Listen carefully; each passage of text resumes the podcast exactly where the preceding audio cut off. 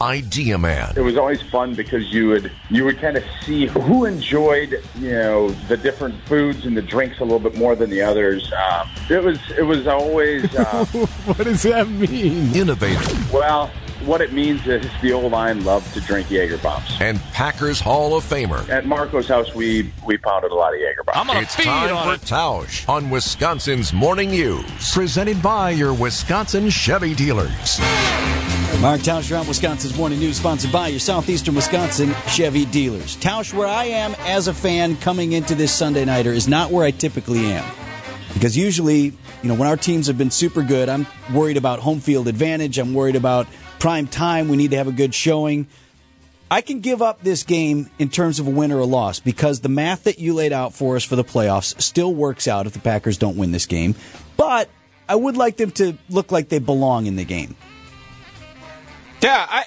So I think obviously we're all uh, as Packer fans hoping that we we can beat the defending world champs at Lambeau, and it would be a huge springboard forward. And then I think the idea of being a playoff team that some people think is ridiculous would be, what were you guys thinking?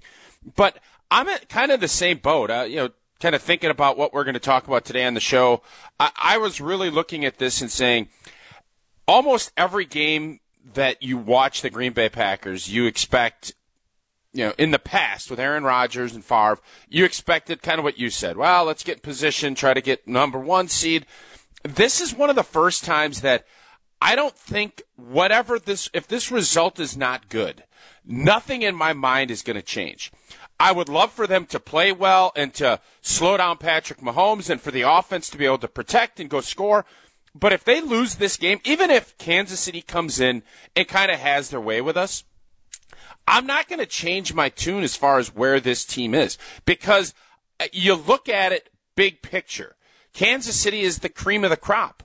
I don't think any of us are looking at Green Bay as being that this year. But what we're seeing is that good progression and even a setback or two when it's against good football teams. I don't mind that. If you can find a way to win, oh baby, all of a sudden Right. then everything changes. Confidence in all of the things. So yeah, it's a weird feeling because we don't like, you know, you don't want to ever lose home games. But I think this is one of those games where if we get to we get together on Monday and it's a 26 to 21 loss and Mahomes goes down late, but the Packers are competitive, it's a you know back and forth football game and it's fun. None of us are going to be all that disappointed because I think the expectations we're finally starting to get a foothold of what to expect from this football team and we all expect that Kansas City should win, but we're kind of hoping just like we did on Thanksgiving maybe we can be surprised in a good way. Well, yeah. So for the greedy fan who doesn't want the moral victory, wants the wants the dub. What do the Packers need to do? What would they have to do, Tausch, in your mind, to win on Sunday night? Well, the first thing is, and what Kansas City has been really good at, everybody thinks Patrick Mahomes and Kelce and Swift, and that's the that's the kind of the big picture of the Kansas City Chiefs. Their defense is the reason that they're having a good year. Uh, Jones and their pass rush. If you look at their pressure rate, and I don't want to get all football nerdy on you, but that's what's been the difference for that team. They're creating turnovers and they're doing a lot of good things on that side of the ball. So it could be a heck of a test for Jordan and for Matt LaFleur to try to figure out how to combat that. And if you see some really good signs offensively, I- don't think I don't see Kansas City, and I'm sure this will get played back next week. I don't see Kansas City lighten up this defense. I think you're going to see this game be in the mid 20s.